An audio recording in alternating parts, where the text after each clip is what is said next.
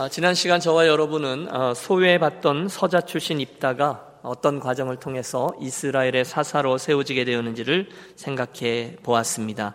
아, 기억하십니까? 아, 자기를 이스라엘의 변방, 변두리로 내쫓았던 그 길르앗, 이스라엘 사람들을 돕기 위해서 다시금 고향 땅으로 되돌아가는 것은 말처럼 그리 쉬운 일은 아니었을 것입니다. 하지만 입다는 자기가 과거에 받았던 어떤 상처나 또는 자존심 뭐 이런 것 때문에 하나님의 그 영광스러운 부르심을 거절하지 않습니다. 오히려 내가 쓰임 받는 게 어디냐라는 태도로 그 부르심에 순종했죠. 그리고 나서 오늘의 이야기가 이어지고 있습니다. 자, 사사기 강의 25번째 시간인데요. 오늘은 그 입다와 암몬과의 전쟁 이야기, 그리고 그 가운데 등장하는 입다의 서원 기도에 대한 말씀을 붙잡고 은혜를 나누어 보겠습니다. 시간 관계상 우리가 30절에서 40절을 말씀을 읽었지만 사실 우리가 다룰 본문은 지난 시간에 이은 11장 12절부터 오늘 이 40절까지 전체가 되겠습니다. 우리 그 본문 속으로 한번 여행을 떠나 보겠습니다. 보세요. 그날 이스라엘의 지도자로 부리움을 받은 그 입단은 무조건 전쟁부터 하지 않습니다. 대신에 그는 암몬 사람들에게 사신을 보내며 의견 조율을 합니다. 왜 그들이 길르앗 땅을 빼앗아서는 안 되는지 조목조목 짚어가며 따지고 있어요. 여러분 12절을 보시겠습니까? 입다가 암몬 자손의 왕에게 사자를 보내어 이르되 사신을 보낸 거죠. 내가 나와 무슨 상관이 있기로 내 땅을 치러 내게 왔느냐 하니 13절 저들의 대답이 들려옵니다. 암몬 자손의 왕이 입다의 사자들에게 대답하되 이스라엘이 애굽에서 올라올 때에 아르논에서부터 야복과 요단까지 내 땅을 점령했기 때문이니 이제 그것을 평화롭게 돌려달라 하니라. 다시 말하면 지금 암몬 사람들은요, 오래전에 너희 이스라엘들이 이 땅으로 들어올 때에 우리에게 빼앗은 그 땅을 내놓아라. 이렇게 이야기를 하는 거예요. 입다가 14절 보면 또 다른 사자를 보냅니다. 입다가 암몬 자손의 왕에게 다시 사자를 보내어 그에게 이르되 입다가 이같이 말하노라 이스라엘이 모압 땅과 암몬 자손의 땅을 점령하지 아니하였느니라 이러면서 설명을 시작하는데 이어지는 16절부터 23절까지 보면 이스라엘의 역사에 정통했던 그의 이야기가 차근차근 기록되어져 있습니다. 이런 얘기예요.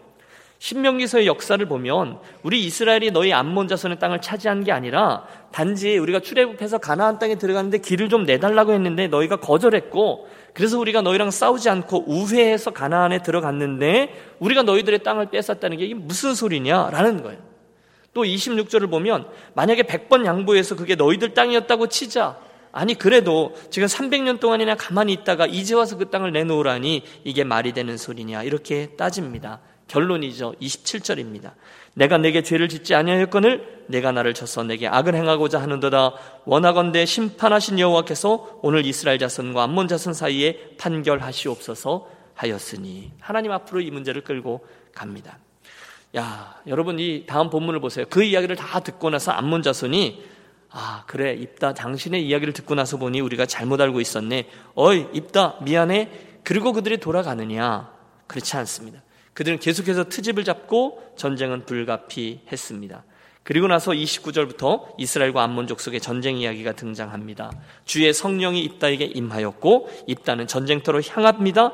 그때에 오늘 우리들의 관심이 집중되어 있는 우리가 성경을 읽다가도 참 고개를 갸우뚱하게 되어지는 그의 서원기도 이야기가 시작되고 있습니다.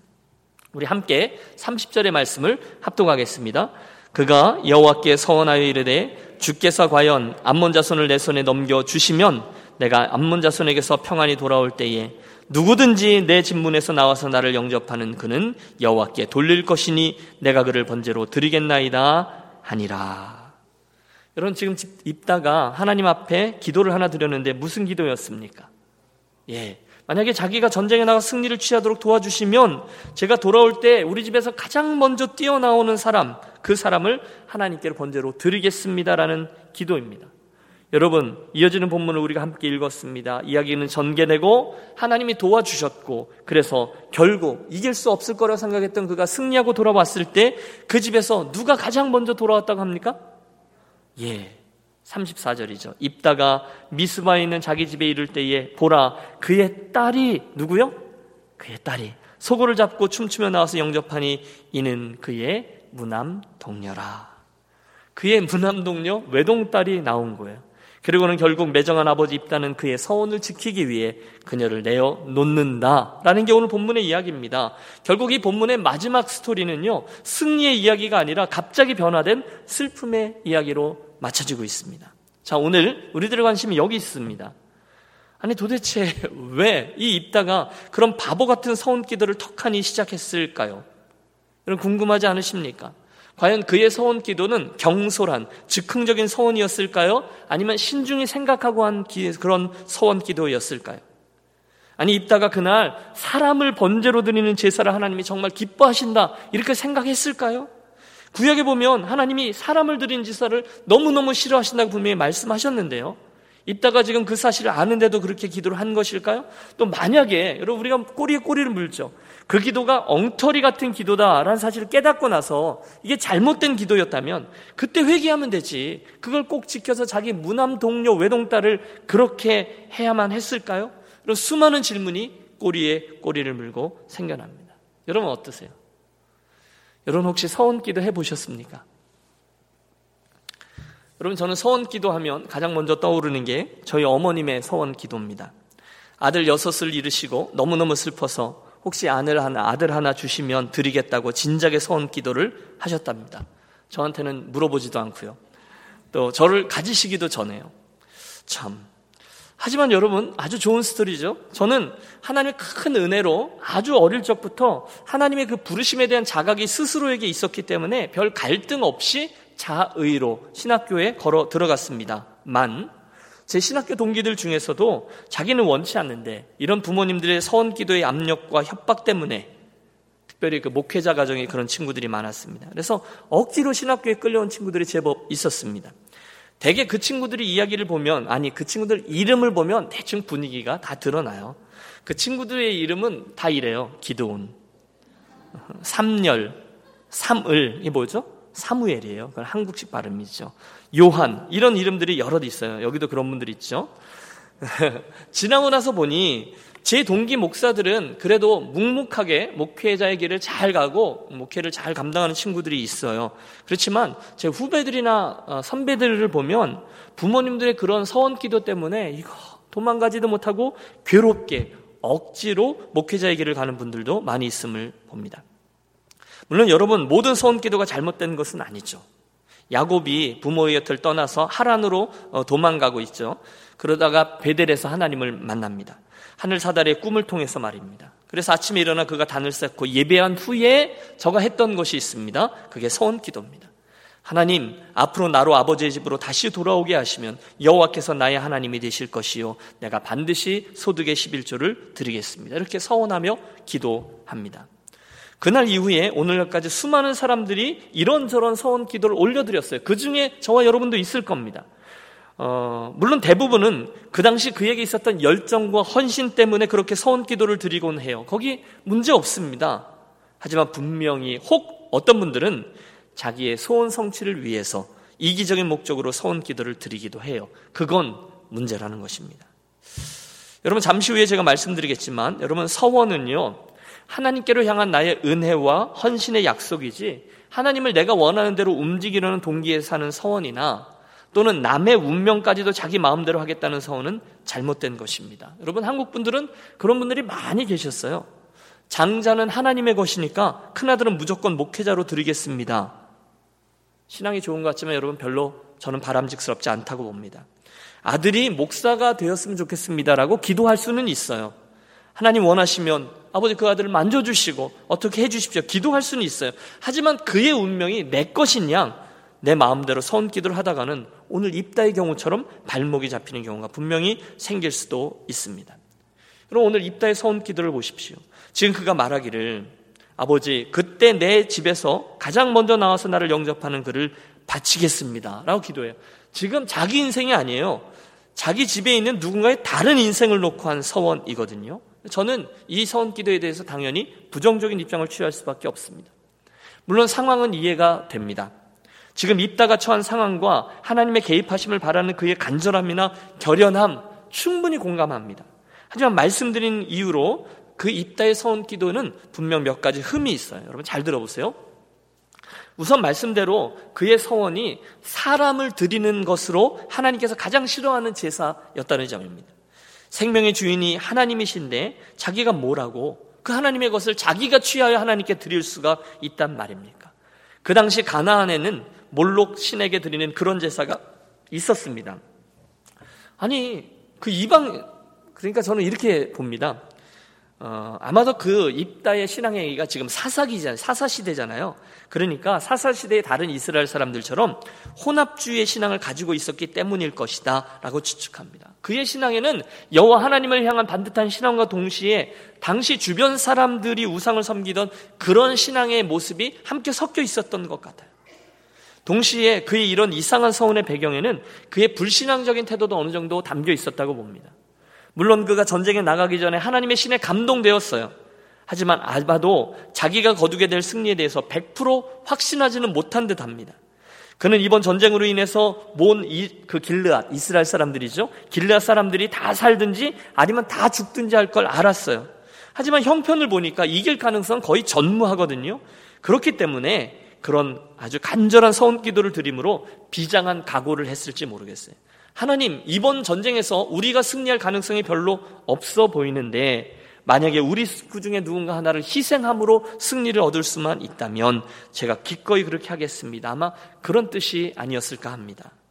물론 여러분, 입단은 하나님의 강권하시는 역사를 믿었어야 했습니다. 하지만 결국 그에겐 그 믿음이 부족했죠. 그래서 하나님이 시키시지 않은 이런 조건을 단 서원 기도를 한 것입니다. 여러분 잘 들어보십시오. 원래 이 서원이라는 것은요, 하나님의 은혜에 대한 감사와 연결되어 있어야만 하는 거예요. 예를 들어, 하나님의 은혜가 너무너무 감사해서 그 은혜를 헛되이 잊지 않기 위해서 자기가 누릴 수 있는 특권이나 어, 어떤 어, 행복의 일부를 일부러 포기하거나 제한함으로 희생을 감수하는 것, 자진해서 하나님께 그것을 약속하는 것이 서원이에요. 그게 서원 기도죠. 그런데 어느덧 이게 사람들의 이기적인 목적에 의해서 불신앙에 근거한 일종의 조건부 약속으로 변질되어 버릴 때가 많이 있습니다. 제가 어, 유니온에 와서 처음에 했던 설교 중에 이런 예화 했던 것이 기억납니다.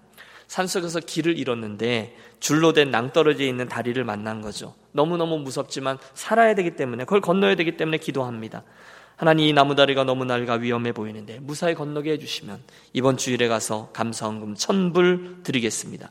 그리고 건너는데 중간쯤 오는데 이게 건널만 하거든요. 게다가 본전 생각도 슬슬 납니다. 순간 기도 제목이 바뀝니다. 하나님 요즘 제 비즈니스가 조금 슬로우해서 한 500불 정도 하면 안 되겠습니까? 그 순간에 다리를 묶고 낡은 줄에서 투둑툭 소리가 나죠. 깜짝 놀라 난간을 붙들고 있는 힘껏 소리를 지릅니다. 하나님, 농담입니다, 농담. 농담도 못합니까? 그냥 해본 소리예요. 여러분 이런 태도를 말씀드리는 거예요. 조건부 약속이죠. 아주 이기적인 태도에서 선기도를 하면 돼요, 안 돼요? 안 된다는 것입니다. 여러분 원래 우리 하나님은 저와 여러분이 우리의 사정을 아르기도 전에 우리의 필요를 다 아시는 분인 줄로 믿습니다. 우리가 힘들 때 그 우리 힘듦에서 우리를 건져내시며 온갖 좋은 것으로 채우시기를 원하는 분이 아버지세요. 그분은 우리를 복 주시기를 기뻐하세요. 그런데 그 아버지를 믿지 못하는 불신앙 때문에 우리 스스로 먼저 그런 조건을 걸어낸다면 그때 우리는 하나님의 베풀으신 은혜에도 불구하고 만일 그게 그렇게 된다면 내가 그렇게 서운 기도를 해서 들어주신 것이라고 생각하며 스스로 자기 의에 빠질 수도 있고요. 너무 말도 안 되는 서운 기도를 해서 자기 스스로 그 올무에 빠지는 그래서 혼자서 기도해 놓고 혼자서 시험에 빠지는 경우도 봅니다. 오늘 입다처럼 그런 경우를 하는 거예요. 여러분 그런 경험 없으세요? 너무너무 어려운 일이 생겼어요. 그런데 그 상황이 너무너무 다급해 보이고 해결의 가능성도 없어 보이고 하니까 그걸 찾지 못하고 스스로 지푸라기라도 잡는 심정으로 선기도부터 하는 그런 경우 말입니다. 하나님 이 문제만 해결해 주시면 제가 저희 집 팔아서 바치겠습니다. 하나님 이번 일만 잘 되면 제가 수입의 반을 선경금으로 드리겠습니다.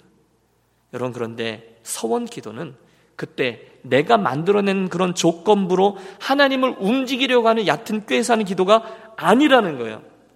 대신에 하나님의 은혜가 먼저 있고 그분과의 인격적인 관계가 있고 스스로 헌신하고 스스로 제안하는 게 서운 기도인 거예요. 제가 이제 머리를 써봤어요. 썩 좋은 예는 아니지만 억지로 만들어서 이런 예를 한번 만들어 봤어요. 암 진단을 받았어요. 너무너무 낙심했어요. 근데 열심히 기도하면서 정밀 검사를 해보니까 다행히 암이 아니라 소화불량이고 별거 아니다라는 판정이 나왔어요. 그때 너무너무 기쁘고 감사한 거예요. 그래서 그 암 치료비에 해당하는 돈을 그 병원에 기부하면서 암 연구에 써달라고 또는 가난한 의대생에게 장학금으로 지급해달라고 하면 여러분 그것이 바로 된 서원의 의미라는 거예요. 내가 이 돈으로 충분히 맛있는 걸 사먹고 즐겁게 좋은 옷을 사먹는데 써버리면 그럴 수 있지만 그러면 내가 이 감사와 기쁨을 다 잊을 테니 그 감사를 유지하기 위해서 스스로를 나의 일부를 지혜하냐고 먼저 포기하는 것이 서원이라는 거예요. 그런데 만약에 그 사람이 먼저 하나님께 조건을 내거는 거죠. 하나님, 암이라고 하는데 이 병을 낫게 해주시면 제가 그 치료비만큼 이 병원의 암 연구나 또는 가라는 의대생을 위해서 쓰도록 하겠습니다. 조건을 건다면 이건 바른 서원이 아니라는 거예요. 이건 하나님과 딜하는 거죠. 어, 아주 나쁜 예죠. 어떤 이는 막 그래서 11조의 정신을 왜곡하잖아요. 11조를 내가 반드시 하면 하나님께서 그렇게, 어, 이렇게 축복해 주십니다를 선용하다 못해 악용해서 11조를 미리 드리는 사람도 있어요. 그래서 내가 11조를 정해놓고 하는 사람도 있어요. 내가 보통은 11조를 100불 하는데 그럼 하나님이 1000불 주니까 한번에 이번 달에는 내가 11조 300불 합니다. 알아서 하세요. 이렇게 되는 거죠. 그러면 어떻게 돼요? 아, 거기까지. 아주 유치찬란한 예를 드리지만 11, 11조의 어, 정신이나 서원 기도의 정신이 그게 아니라는 거예요. 그건 정말 잘못된 거죠. 여러분 그런 그런 11조는 하지 마십시오. 음, 말이 안 되는 거죠. 만약에 그때 검사를 다 했는데 아까 그 사람 얘기죠. 검사를 다 했는데 오진이라는 검사 결과가 나왔어요. 혹시 만약에 내가 그렇게 하나님한테 딜을 했는데 잘못된 검사 결과였단 말이에요. 그럼 그때부터 고민이 시작되는 거죠. 아, 오진 가지고 서원 기도를 했으니까 서원은 무효가 아닐까. 내가 천만 원이라고 했는데 한 오백만 원으로 깎으면 안 되겠습니까? 이게 잘못된 서원의 올무라는 거죠. 그러므로 여러분 서원은 하나님의 은혜를 잊지 않기 위해서 하나님 주신 축복을 헛되지 않게 하기 위해서 내가 스스로 하는 것임을 기억하시기 바래요. 강조합니다. 서원은 조건이 아니에요. 서원은 하나님을 내가 조종하려고 하는 마술 방망이 아닙니다. 그때 서원 기도의 동기를 하나님 보시죠. 잠깐 정리해 드릴까요? 우선 여러분 그리스도인의 삶에는 오늘 입다의 경우에서 보듯이 경솔한 소원 또는 충동적인 소원은 지양되어야 될 겁니다. 안 돼요. 말씀드렸다시피 오늘 입다의 서원은 하나님의 역사하심을 온전히 믿지 못해서 드렸던 불신앙의 서원이었어요. 또 그건 다른 이의 생명을 놓고 한 서원이었어요. 옳지 않아요. 우리가 종종 급한 일을 만날 때 지푸라기라도 잡으려는 심정으로 조건부 서원을 하기가 쉽죠. 그렇게 말 나오기가 쉬워요. 하나님이 그러나 급하면 급할수록 여러분 우리들의 마음을 지키시고 입술을 지키시면서 하나님의 역사하심을 또 하나님의 신실하심을 믿으면서 하나님의 선하신 분이지 그걸 믿으면서 나가는 거지 내 입을 먼저 열어서 하나님 나에게 이렇게 선을 베푸시면 제가 이렇게 하겠습니다. 조급함이나 이기심에서 나오는 서원 기도는 여러분 하지 마시기 바랍니다. 그러나 여러분 동시에 우리는 서원 기도를 해야 합니다. 여러분 이게 역설인데요. 기독교에는 이런 역설이 많이 있잖아요. 여러분 인생에 서원 기도를 한 번도 못하고 마감하는 그리스도인들이 참 많이 있습니다. 제가 부탁합니다. 여러분 하나님의 은혜에 대한 한, 또 감사에 대한 한, 헌신에 대한 한 서원 기도를 여러분 많이 하는 저와 여러분이 되시기를 권합니다. 우선 하나님의 은혜를 그 은혜에 대해서는 욕심을 내는 서원 기도를 드리세요. 나의 이기심이나 물질의 축복 같은 나중심적인 서원이 아니라 영적인 욕심이죠. 하나님 주시는 은혜에 대한 서원 기도를 하시라는 거예요. 여러분 이게 미묘한데요.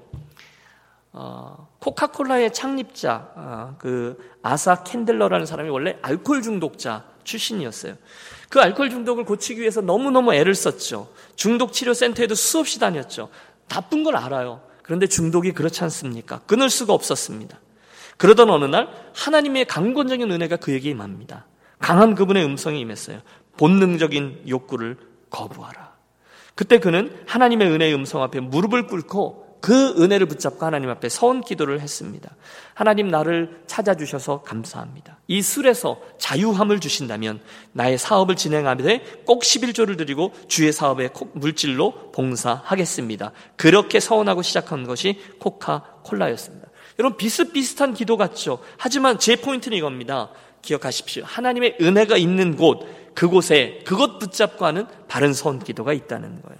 매우 심각한 거예요. 하나님도 그렇게 여기세요. 서원 기도는 여러분 굉장히 조심해서 해야 합니다. 여러분 제 말을 오해하지 마십시오. 서원 기도 자체가 잘못된 것이 아닙니다. 우리는 서원 기도를 통해서 엄청난 영적인 유익을 얻을 수 있습니다. 따라서 저는 우리 유년 가족들이 서원 기도를 많이 하셨으면 좋겠어요. 이런 거예요. 살아가시다가 어떤 하나님의 특별한 은혜를 입으셨어요? 그때 서원하십시오. 서원은 주님의 은혜가 너무 감사해서 내가 누릴 수 있는 특권이나 행복을 스스로 제한하거나 불편함을 감수하겠다고 하나님께 약속드리는 거예요. 그렇다면 내가 서원 기도를 많이 하면 한다는 것은 하나님의 은혜가 그만큼 많았다는 것을 반증하죠. 축복입니다. 그러나 그 서원 기도할 때 조건을 걸지 마십시오. 그게 올무가 돼서 입다처럼 발목을 붙잡힐 수가 있어요. 반복합니다. 여러분, 서원은 하나님 축복의 비밀입니다. 그러나 그 서원은 하나님의 영광과 그분의 은혜와 나의 영적인 유익을 위해서 해야 되지, 내 문제 해결이나 나의 이익을 위해서 하면 그것은 옳지 않습니다. 그럼 반드시 하나님을 향한 은혜와 또그 헌신, 헌신과 연결되어 있어야 돼요. 세 번째로 서원 기도에 대한 거죠. 여러분 성경은 우리에게 서원한 길의 일에 대해서는 반드시 지켜야 한다라고 말씀합니다. 서원한 일 지키라는 거예요. 이것은 잘못된 서원 기도도 포함됩니다.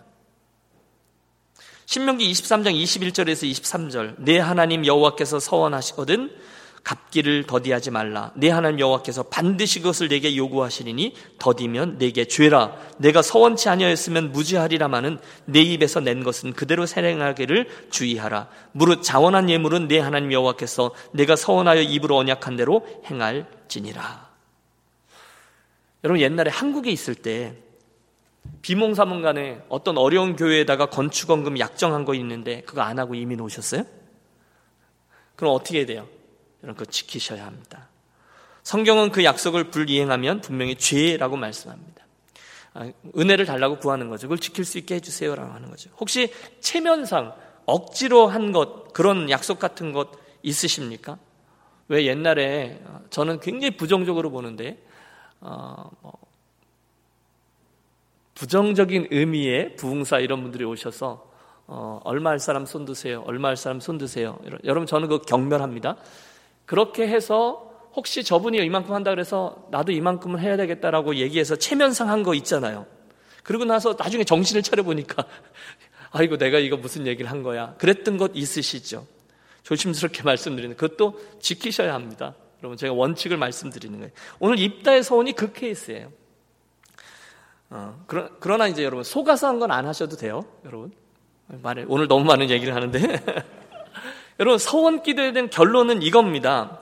첫째, 분명히 서원은 하나님이 기뻐하는 거지만 그 서원은 하나님을 움직이려고 하는 나의 이기적인 동기나 어떤 조건이나 컨디션이 되면 안 됩니다.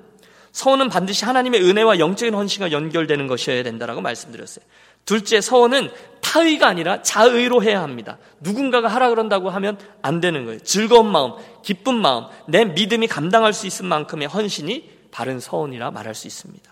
명분이나 체면, 여러분 그런 서원은 절대 하지 마십시오. 신중히 하세요. 셋째, 여러분 일단 서원을 하셨다면 하나님과 약속한 게 있다면 여러분 그것을 지키기 위해서 애를 쓰십시오. 성경은 그것을 꼭 지키라고 우리에게 말씀합니다. 자, 오늘의 본문은 결국 그가 이 서원 기도를 잘못해서 어떤 일이 일어났는지에 대한 기록으로 맞춰지고 있습니다. 보세요. 입단은 자기의 예상과는 달리 엄청난 승리를 거두었습니다. 암몬과의 전쟁에서 20성읍이나 되는 것을 다 점령했고 그들이 항복을 받아내어 승리의 개선 어, 장군이 되어서 돌아오고 있습니다. 이스라엘이 얼마나 기뻤을까요? 그런데 문제는 그가 돌아오는 길에 벌어졌습니다. 바로 그의 무남 동료 외동딸이 그 아버지의 승리를 기뻐하며 가장 먼저 뛰어 나온 것입니다. 입다가 미스바에 있는 자기 집에 이를 때에 보라 그의 딸이 소고를 잡고 춤추며 나와서 영접하니 이는 그의 무남 동료라. 여러분 입장을 바꿔놓고 생각해 보십시오. 그가 자기의 소원, 사원 기도 때문에 집에 돌아오는 내내 마음을 졸였었는지 아니면 승리에 취해서 돌아오다가 먼저 누군가가 뛰어나오는 그의 딸을 본 후에 아 내가 서원 기도했지 그게 생각났는지 그건 모르겠어요. 그러나 지금 입다에 찢어지는 마음은 우리는 충분히 이해할 수 있습니다. 35절 그가 절규합니다. 입다가 이를 보고 자기 옷을 찢으며 이르되 어찌할꼬 내 딸이여 너는 나를 참담하게 하는 자요 너는 나를 괴롭게 하는 자 중에 하나로다. 내가 여호와를 향하여 입을 열었으니 능히 돌이키지 못하리로다 하니. 여러분 보세요. 그의 잘못된 서원기도 하나 때문에 하나님의 기쁨으로 가득 차야 할 그곳에 큰 슬픔과 고통이 자리하게 되었습니다. 아니 입다 혼자만의 슬픔이 아니었어요. 길앗 온 백성들 이스라엘의 슬픔이 되었습니다. 여러분 생각해 보세요. 이번 전쟁 사령관의 기쁨은커녕 그의 외동딸을 잃게 된 기가 막힌 상황을 알게 된 길르앗 사람들이 이걸 기뻐할 수 있겠습니까? 물론 여러분 가장 기가 막힌 사람은 누굴까요? 누굴까요? 그 딸이죠. 입다의 딸이죠. 아버지의 승리를 나의 것으로 삼아서 기쁨으로 뛰어나왔던 그녀는 되어지는 상황과 함께 하얗게 질린 아버지 그리고 그 이야기를 듣고 오히려 자기 얼굴마저도 하얗게 질리고 말았을 겁니다. 하지만 곧 그녀는 체, 모든 걸 체념하죠. 36절과 37절을 보세요. 같이 읽을까요? 딸이 그에게 이르되 나의 아버지여 아버지께서 여호와를 향하여 입을 여섰으니 아버지 입에서 낸 말씀대로 내게 행하소서. 이는 여호와께서 아버지를 위하여 아버지의 대적 암몬 자손에게 원수를 갚으셨음이니라 하니라. 또 그의 아버지에게 이르되 이 일만 내게 허락하사 나를 두 달만 버려 두소서. 내가 내 여자 친구들과 산에 가서 나의 처녀로 죽음을 인하여 애곡하겠나이다 하니 그가 이르되 가라 하고 두 달을 기한하고 그를 보내니 그가 그 여자 친구들과 가서 산 위에서 처녀로 죽음을 인하여 왜곡하고 여러분 아마 요즘은 이런 딸 찾아보기가 어려울 겁니다. 그렇지 않습니까? 두 달만 여유를 주세요 하면 산 위로 올라간다고 한 후에 멕시코 국경을 넘어서 도망가 버리지. 그러지 않겠어요? 누가 다시 돌아와서 자기의 젊음을 희생하며 아버지의 서원을 이루려고 하겠어요? 우리 아버지 어떻게 된 거 아니야? 그리고 도망가는 게 쉽죠. 그러나 과연 입다의 딸 다 봤습니다. 그녀는 하나님께서 이스라엘을 축복하셔서 다 죽어야 했던 이 상황에서 모든 이스라엘을 살려주셨다면 자기가 기꺼이 그 일의 희생자가 되겠습니다라고 나섭니다. 비록 자신은 알 수 없지만 이 죽음에 하나님의 뜻이 있음을 인정합니다. 단지 나의 처녀로 죽음을 인하여 슬퍼하도록 두 달만 시간을 달라 하고 친구들과 함께 산에 올라가 두 달을 애곡하고 슬퍼하고 두 달 후 아버지는 산에서 내려온 딸을 그가 서원한 대로 행합니다. 그리고 길라 사람들, 아니 이스라엘 사람들은 그때가 되면 모두 다 나흘씩 애곡합니다. 이게 오늘 이야기 스토리야. 사랑하는 여러분, 다시 한번 말씀드립니다. 서원 기도는 하나님을 향한 은혜와 헌신의 표현으로 드리는 거지 절대로 나의 이기심에서 출발해서 하나님을 조정하려고 하는 서원 기도는 하시면 아니 됩니다. 뭐 예외를 두기는 할 수 있을지 모르겠어요. 정말로 내 인생 전체가 왔다 갔다 할 때 어떤 영혼의 운명에 대한 처절한 고통의 순간을 맞이했을 때 그때 하나님의 은혜를 정말로 간구하는 그런 손길은 드릴 수 있겠죠. 그러나 여러분 그때라도 나의 이익보다는 하나님의 은혜 그리고 나의 이기심보다는 그분의 이름이 높여지는 것을 의도하면서 기도하십시오. 경솔함은 금물입니다. 충동적인 서원기도 금물입니다. 결정적일 땐 여러분 최대한 이성적이 되셔야 돼요. 서원은 우리의 인격과 삶이 담긴 것이어야지 절대로 누군가의 충동이나 조정에 의해서 하면 아니 됩니다. 인생을 걸고 특별히 남의 인생을 걸고 하면 안 됩니다. 그러므로 여러분 서원 기도를 많이 하지 마십시오. 그러나 인생에 몇 번은 꼭 서원 기도를 하십시오. 제 욕심입니다. 서원 기도 한 번도 안 해보고 대충 예수 믿다가 인생을 마감하는 이들이 되지 마시길 바랍니다. 선한 욕심으로 서원하시고요. 많이 하시고요. 그분의 은혜와 그분의 영광이 드러나는 서원 기도는 많이 할수록 익사이딩한 인생이 되고 말 겁니다. 마지막으로 혹시 하나님과 약속한 것이 있으십니까? 심지어 실수로 또는 성숙되지 못한 동기로 한 서원일지라도 여러분 기억나신 게 있으시다면 여러분 그 서원을 갚으십시오. 하나님께 한 약속이기 때문입니다. 바라기는 우리 유니온 교회는 앞으로 미성숙한 서원 기도는 다 지양하고 성숙한 서원이 많아져서 하나님 주시는 축복을, 하나님 주시는 그런 영육간의 풍성함을 많이 받아 누리는 그런 분들이 많아지는 우리 교회가 되시기를 주의 이름으로 소원합니다. 우리 함께